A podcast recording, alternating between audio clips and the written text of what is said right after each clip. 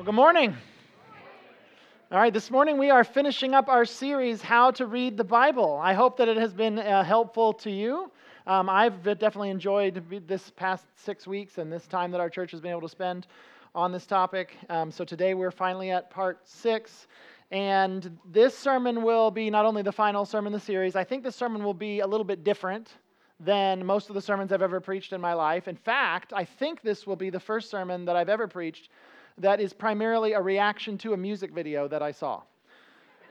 so I have a friend who sent me a music video, I don't remember, two, three months ago, like emailed me the link. And he had been sent this music video from a friend of his. So my friend is a Christian, and then his friend is not. So my friend's friend, who's not a Christian, sent him this video that I'm about to show you. And he said, um, I don't know how, what he said actually, but I, th- I got the impression it was something along the lines of, like this is how I feel about Christianity, or this is why I'm not religious like you are, or something like that. And so he sent this. This song is the way I feel about it. So my friend, so my friend's friend that's not a Christian sent that to him, and then he forwarded the video to me. So now I'm going to play it for you, and that's pretty much what we need to do. At least a clip. I won't show the whole thing, but just one verse, one chorus, and then I'll react to it after you see it. So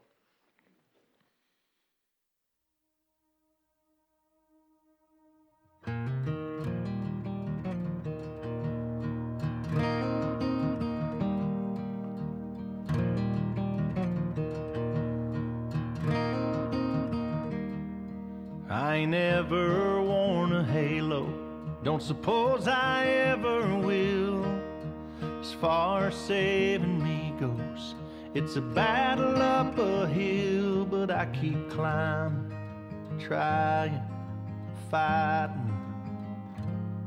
Got a King James in the dresser, and I take it out sometimes, but Lord knows I ain't measured up to what's inside, and they say that that's okay.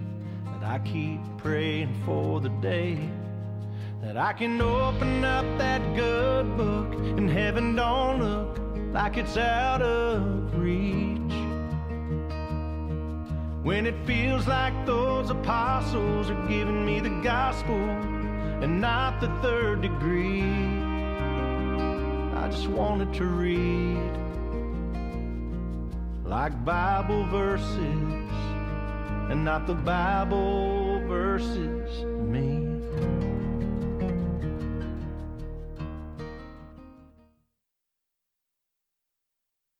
I don't know about you, but I think that the fact that that song was recorded and released at all is kind of a big deal. Um, I think it's a huge deal. First of all, if you don't know the person who performed that song, his name's Blake Shelton, and he's definitely not a nobody.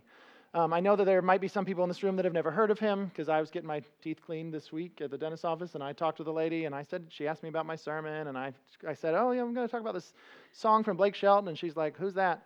So there may be some of you here, you have no clue who that is, but um, he's a big deal in the country music world. He has had over 20 number one country hits on, you know, hit, songs on country charts.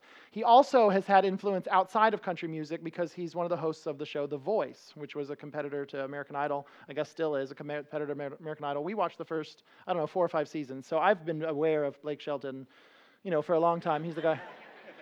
Um, so he is known in the country music world and outside of the country music world and then he produces this song and this video. It's a, it's a, it's a song about the bible. Like he released a song titled bible verses. I mean christian musicians don't even release songs about the bible right? And he did. And so here's the rest of the lyrics or at least some of them. This is the next verse uh, that comes after the part that we just played. He says i woke up in last night's clothes and it's whiskey on my lips if God's looking down, I know He's really looking down on this. But I have faith that I can change. I keep praying for the day that I can open up that good book and heaven don't look like it's out of reach. And the theme of this song, and I assume what my friend's friend was trying to communicate to him when he sent him the song, is that there are times where it seems like the Bible is against us. There are times when we read this book, and in fact, the lyrics in the song say, I ain't measured up to what's inside, that we can read the book and it makes us feel bad. It convicts us, it judges us. And so there can be times, I think, where the Bible feels like it's against us. That's the point of the song. In fact, that's why the chorus ends with the phrase, the Bible versus me. which is a genius play on words, is it not? Bible versus, Bible versus me. Like, I would like to shake the hand of the man that made that part up. Um, well done, sir. But I know that there may be many uh, Christians who, when they hear this song or when they watch this video, that they have a problem with the idea behind it, that someone would think of the Bible as against them, and we would say, no, no, God is not against you, right? And His Word is not against you. But I've been thinking about it, and I guess I wanted to ask the question Is that true? Is God never against us? Is, is, the, is the Bible never versus us? And so I was thinking about it, and I wanted to show you from the prophecy of Micah. For those of you who've been here the past few weeks, remember four weeks ago we did the Old Testament. And we talked about the different genres of literature in the Old Testament. And I want to read to you from one of the prophets, one of the prophecies. The prophecy of Micah, and I'm not even going to read the whole prophecy of Micah. We only need to get two verses in for you, for you to get the point. So, so I'm just going to read the first two verses of the prophecy of Micah. Micah says this Micah 1, verse 1 says, The word of the Lord that came to Micah the Morashite, what he saw regarding Samaria and Jerusalem in the days of Jotham Ahaz and Hezekiah, kings of Judah. So I just want to first point out this is the word of the Lord. Right? This is the Bible. This is God's word. God gave words to Micah, and that's what this is saying. Like Micah is now speaking the word of God. Now, what does God's word say? What is, what is the prophecy here? What is the word of the Lord in this instance? It starts in verse 2. Listen, all you peoples, peoples. Pay attention, earth, and everyone in it. The Lord God will be a witness against you the Lord from his holy temple. And then it continues to go on talking about God's judgment that he's going to pour out on these nations because of their rebellion against him. And so they are against him, right? They are, they are against him, and he is against them. The Lord God will be a witness versus you. That's what the word of the Lord says. That these people, because of their rebellion, are in a position where they are against God, and God is against them. Let me show you the 11th Psalm, Psalm 11, verses 4 through 6. It says, The Lord is in his holy temple, same phrase from Micah. The Lord's throne is in heaven. What's he doing up there? His eyes watch. He examines everyone. Right? So in the song that that I had read you the lyrics from, it says that if God is looking down, he's really looking down on this. And we might go, is that what God's doing? That's how Psalms presents him. He's looking down and he is examining everyone. The Lord examines the righteous and the wicked. And then what's he do? He, he hates the lover of violence. Sounds like he's against them. He will rain burning coals and sulfur on the wicked. A scorching wind will be their portion. That seems like the Bible versus me, right? Now, you might say, well, Mario, that's Old Testament. And God was real angry back then. And like he really, like he really chilled out by the time the New Testament came around.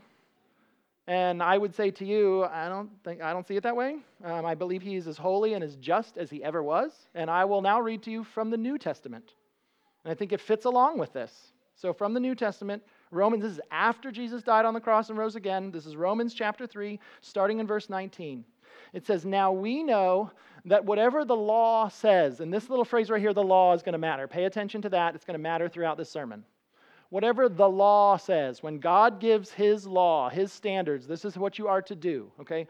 Whatever God's law says speaks to those who are subject to the law. So this is important. God has given us standards by which we are to live by, right? And, and, and Blake Shelton sings, I ain't measured up to them, right? So, whatever the law says, whatever God's law says, it speaks to those who are subject to the law. That would be human beings, the people who are supposed to obey God's law. So that every mouth, now this is interesting, may be shut, and the whole world may become subject to God's judgment. Ooh, well, why are we going to be subject to God's judgment? Why would our mouth be shut? What's the, what's the problem here? Look, for no one will be justified in his sight by works of the law. No one will be, and this word justified is very important. It could also be translated um, declared righteous or be acquitted, like what a jury does when they say to someone, like, not guilty. Okay? There is no one who's going to be declared not guilty. There is no one who's going to be declared to be righteous in God's sight by works of the law. What does that mean, works of the law? I think that means obeying the rules. like doing things with your life that match up with God's standards. There is not going to be a day, like on Judgment Day, there's not going to be a time where someone is declared righteous because they did the things the law requires. There's, on Judgment Day, no one's going to come up and go, okay, all the stuff that God requires, did it. And then God's going to say back, sure enough, you did. Very impressive. I declare you to be righteous based on the way you lived your life. This verse is saying that's not going to happen to anybody. Why? No one will be justified in his sight by works of the law because the knowledge of sin comes through the law. God's law isn't the way that we can be good, it's the way that we know that we're bad. So, there is a little bit of the Bible versus me even in the New Testament, right? You don't measure up and you deserve judgment right in the New Testament. So today, what I want to do is I want to make the case that this country song is actually correct, but that is, it is incomplete. In other words, this song is, there is definitely truth in it, but it is not the whole story. That when the writer of the song says, that heaven feels out of reach. I say the writer of the song because I, I, looked it up, I don't know, a few months ago. Blake Shelton didn't write the song. Whoever wrote it wrote that heaven feels out of reach. And he's right. He says it feels that way, and it does feel that way because it's true. Heaven is absolutely out of our reach. He makes it sound like in the second verse, I'm drinking whiskey, God's looking down on me, but if I could somehow behave a little better, it would be within reach. But it feels like it's out of reach. He is correct. It is absolutely out of reach for every single one of us in this room and every single one of us who have, every single person who's ever existed, unless heaven reaches down to us. We do not stand a chance of ever being right with God. He got that correct. So there is a part of the Bible, and this is where I think the song is correct. There is a part of the Bible that is, in a sense, against us. It's called the law. The law judges us to be sinners.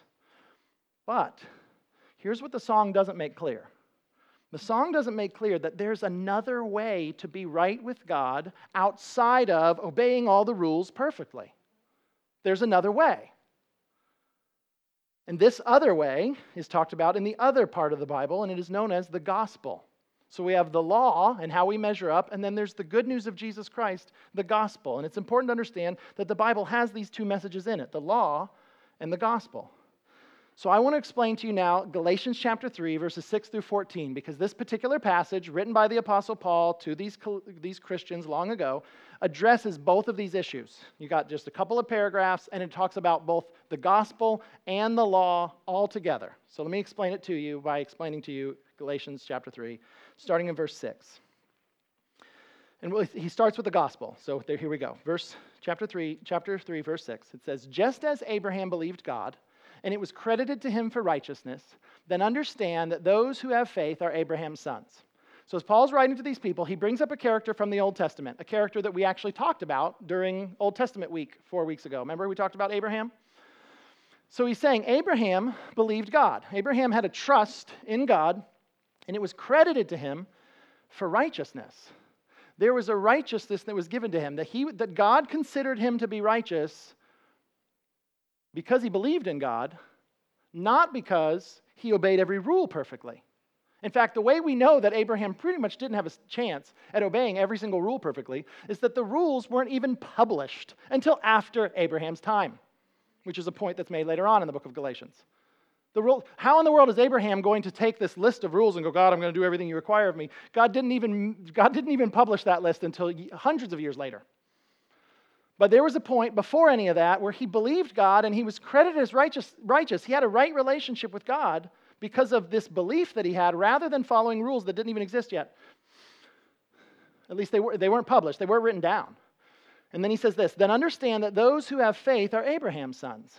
That is, you can be like Abraham. The heirs of Abraham, his true sons, his spiritual sons and daughters, would be the people who trust in God that you can be one of Abraham's sons. You can be a part of the family, part of the inheritance that comes to Abraham. You can have the right relationship that Abraham had with God, not, not by being one of Abraham's physical children, being one of his great, great, great, great, great, great, great, great grandchildren. That would be Jewish people.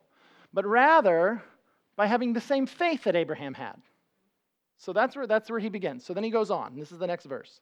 Now, the scriptures saw in advance that God would justify, there's that word again. Now, what does it mean to declare someone to be what? Righteous. The scripture saw in advance that God would declare righteous the Gentiles by faith and told the good news ahead of time to Abraham, saying, All the nations will be blessed through you.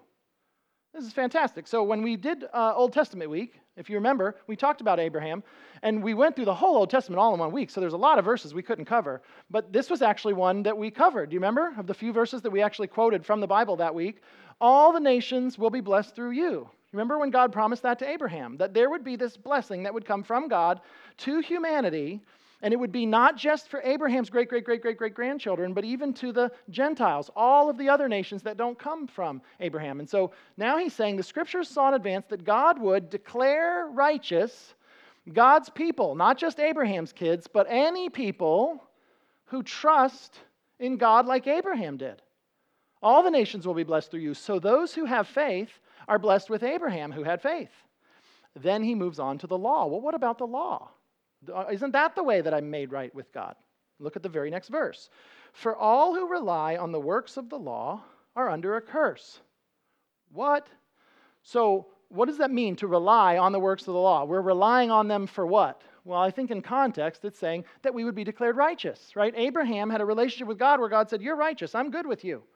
Okay, so those people who rely that they can have that kind of relationship with God by obeying God's rules and conforming to his standards, those people are under a curse. Well, why would I be under a curse just for trying to be good? And this is what he says He says, Because it is written, everyone who does not continue doing everything written in the book of the law is cursed. Now, when he says it is written, that's usually a hint that he's quoting from the Old Testament, and indeed he is. I think this is from Deuteronomy. And so he's saying what the law book says is that everyone who does not continue doing everything written in the law book is cursed. So the idea that you're under a curse if you don't obey the law, basically what he's saying is if somebody comes along and says, Well, I'm going to be fine because I, I obey the law, at least I try as best I can. And he goes, Well, wait a minute. If you go back and read the book of the law, the one that you're trying to obey, it says there's a curse on you unless you obey everything in it. So, this idea that, like, well, I'm trying so hard, I'm trying to reach to heaven, and if I can just, I mean, you can feel this in the song. If I, I'm, I'm, drinking whiskey and I'm not measuring up to God's standards, but I keep praying for the day that I can be good enough that maybe I could reach heaven. If I just could get better at behaving, maybe God would love me and He would say, You're acceptable, you're good. If I could just try a little bit harder. And so I just keep climbing and I keep fighting and I keep trying to get a little more well behaved. And this idea that, like, I'm at 70% compliance and maybe I can bump it up to 90% compliance one day. And, and, and Paul comes along and says, No, here's the deal you're under a curse unless you're at 100% of compliance and have been so your whole life. Everyone who does not do everything written in the book of the law is cursed. Well, who are the people who have not done everything written in the book of the law? That's everybody. Everybody's cursed. Okay, well, if everybody's cursed, then how could anybody be declared righteous? How could anybody be made right with God? Well, let's keep going. So, verse 11. Now it is clear that no one is justified. Declared what? Declared righteous, right? Nobody is declared righteous. Nobody is declared innocent. Nobody is whatever. There's clear that no one is declared righteous before God by the law, right? Because the righteous will live by faith. That's a reference to Abraham, right? That before there was ever laws, he was trusting in God. Because the righteous will live by faith. But the law is not based on faith. Instead, the one who does these things will live by them. The law is not, I'm trusting in God. The law is, I'm trusting in me to do all the things in the law. And then here's the next verse. Because now we realize, well, I can't do all of the things that are in the law. Nobody does every single thing all the time and always has. And there's a curse if you mess up even at one point. Yes, and then most of us go, yeah, I didn't mess up at one point. It's not even what I was worried about. Like, I'm, I've messed up at a thousand points. So, what, what hope is there for me? And here's the next verse, verse 13. Christ has redeemed us from the curse of the law. Good, because we all had that for sure. Okay? Christ has redeemed us from the curse of the law by becoming a curse for us. Well, that's fantastic. What does that mean? He has redeemed, so there's this curse that I deserve. He has taken the curse away by becoming a curse for us. He took on a curse that we deserve in our place so that we would not be cursed. When did he do that? How did he do that? Let's keep reading. Because it is written, everyone who is hung on a tree is cursed. Oh, it's a reference to the crucifixion. That when Jesus died on the cross, that's the only time he hung on a tree, right? When he was hanging on that wood, dying on the cross, he was cursed. Now, again, it says, it is written, reference to Deuteronomy, that back in the Old Testament, when someone died a criminal's death, when someone was hung, when somebody died because they were this dirty, rotten scoundrel, they were considered to be cursed. Jesus died the death of a dirty, rotten scoundrel. And he wasn't. He was taking on a curse for the dirty, rotten scoundrels in their place. Verse 14, this is the next verse. The purpose was that the blessing of Abraham would come to the Gentiles by Christ Jesus. Gentiles, meaning not Abraham's kids, but just anybody in the whole world that would believe, so that we could receive the promised Spirit through faith. And if you don't know, what does that mean to receive the Spirit? I believe the word Spirit here is referring to the Holy Spirit. That's God. That's receiving God in you. Like when we talk about the Trinity, sometimes we say Father, Son, and Holy Spirit. This is God, the Holy Spirit, living in us, the people who believe in Jesus having the Holy Spirit. This is incredible. Do you understand what kind of acceptance that means? Do you understand what kind of communication that is from God to you? That hey, hey, I'm we're, you're good. I'm good with you. Apparently, Jesus dying on the cross and taking our curse away from us gives us the kind of forgiveness and the kind of righteousness where God is willing not just to not be mad at us anymore, not just to go, oh, that's fine, I won't crush you now. Not to just be willing to hang around with us a little bit. Not just that he would be willing to be near us, but he actually comes and lives in us. That the curse is taken in such a way that God comes and lives in you. Living in you is a very serious, like, we are good statement, right? That's incredible. So that's the gospel. That's the, okay, you could rely on the works of the law, or there's faith because of what Jesus did when he died on the cross. And so I think both of these are such important things for you to understand that as you're reading your Bible, and that's the point of the series, right? How to read the Bible. As you're reading this book, I think it's important for you to know that there are two messages in it, okay? Maybe more, but there are at least two messages in it. One that's called the law, and one that's called the gospel. And the Bible refers to these collections of words, these concepts, and it calls them the law and the good news, or the law and the gospel. And so you need to know that as you're reading through the Bible, you're going to come across sections and you're going to go, ooh, that seems like the Bible versus me. And then you're going to come across sections and you go, whoa, does God love me? It seems like He does.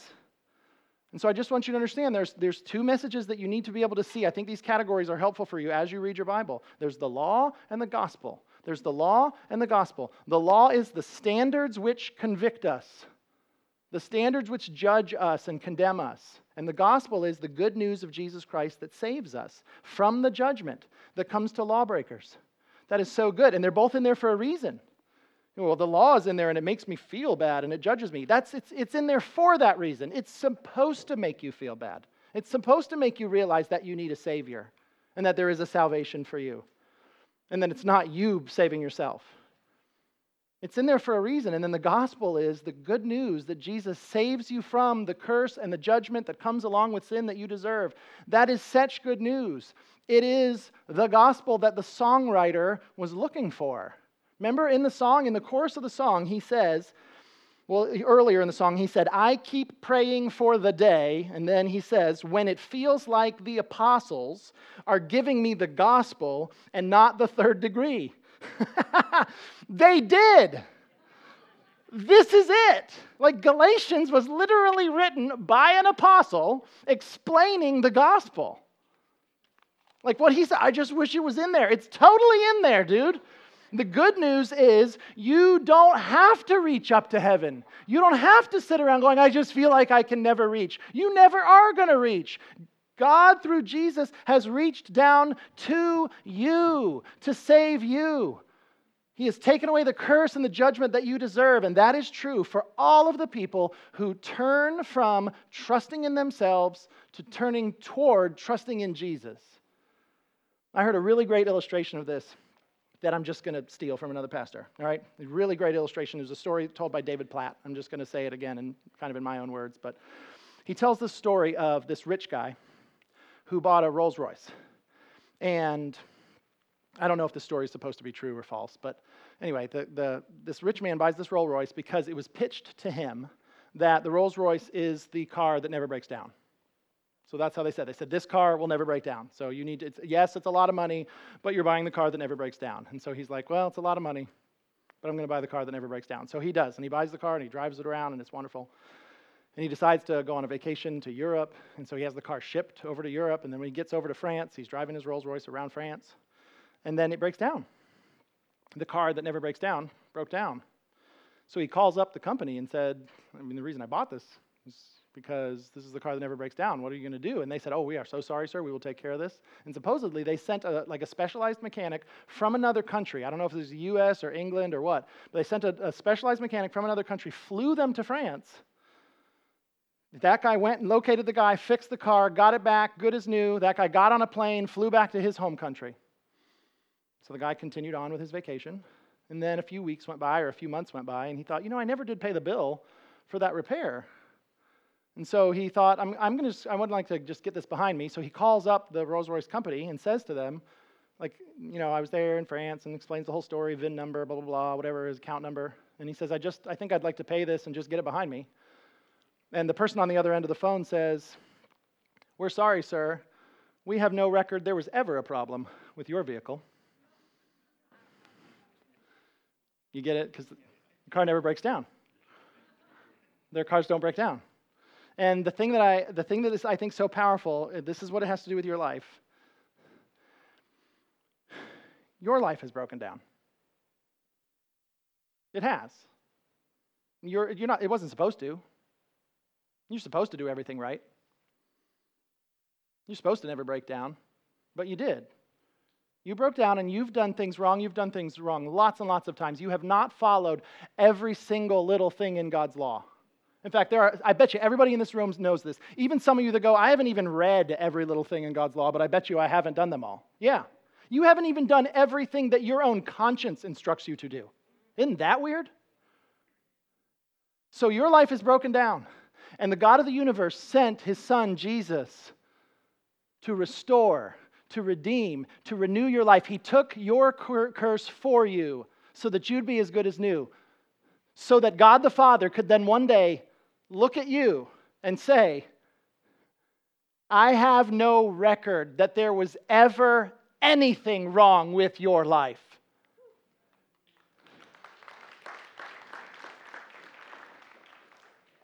That's the gospel that the songwriter seemed so desperate to hear. And we have such good news for him. Like it's true. And so I want to close by reading to you from Galatians just one more time. I want you to see not Mario's words, but really I want you to see this is what the Bible teaches. So I'm going to read to you Galatians chapter 3, verses 10 through 14. These are some of the verses I read earlier. This time I'm going to read them from the New Living Translation because I just think it's very understandable and helpful. This is what the apostles said when they described the gospel.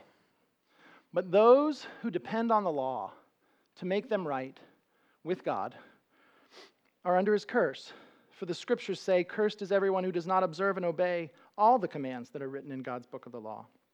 So it is clear that no one can be made right with God by trying to keep the law. For the scriptures say it is through faith that a righteous person has life. This way of faith is very different from the way of law, which says it is through obeying the law that a person has life. But Christ has rescued us from the curse pronounced by the law when he was hung on the cross, he took upon himself the curse for our wrongdoing.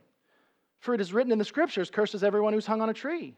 Through Christ Jesus, God has blessed the Gentiles with the same blessing he promised to Abraham, so that we who are believers might receive the promised Holy Spirit through faith.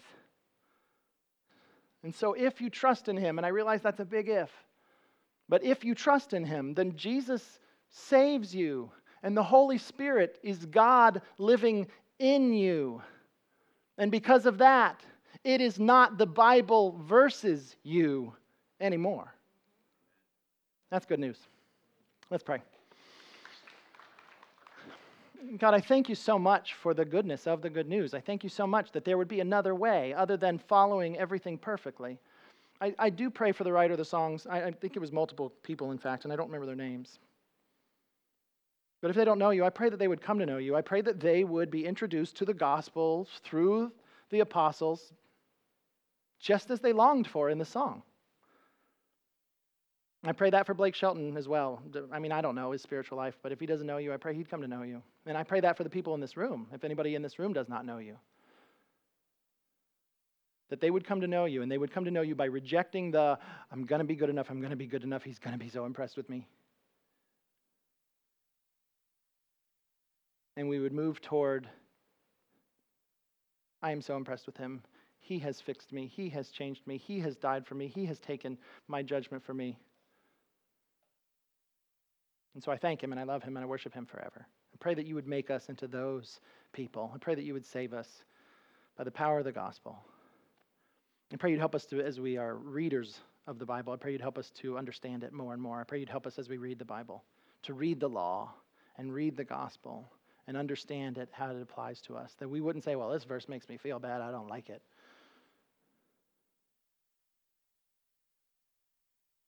Let's pray we, would see you on every page of it. Thank you for your grace. In Jesus' name I pray. Amen.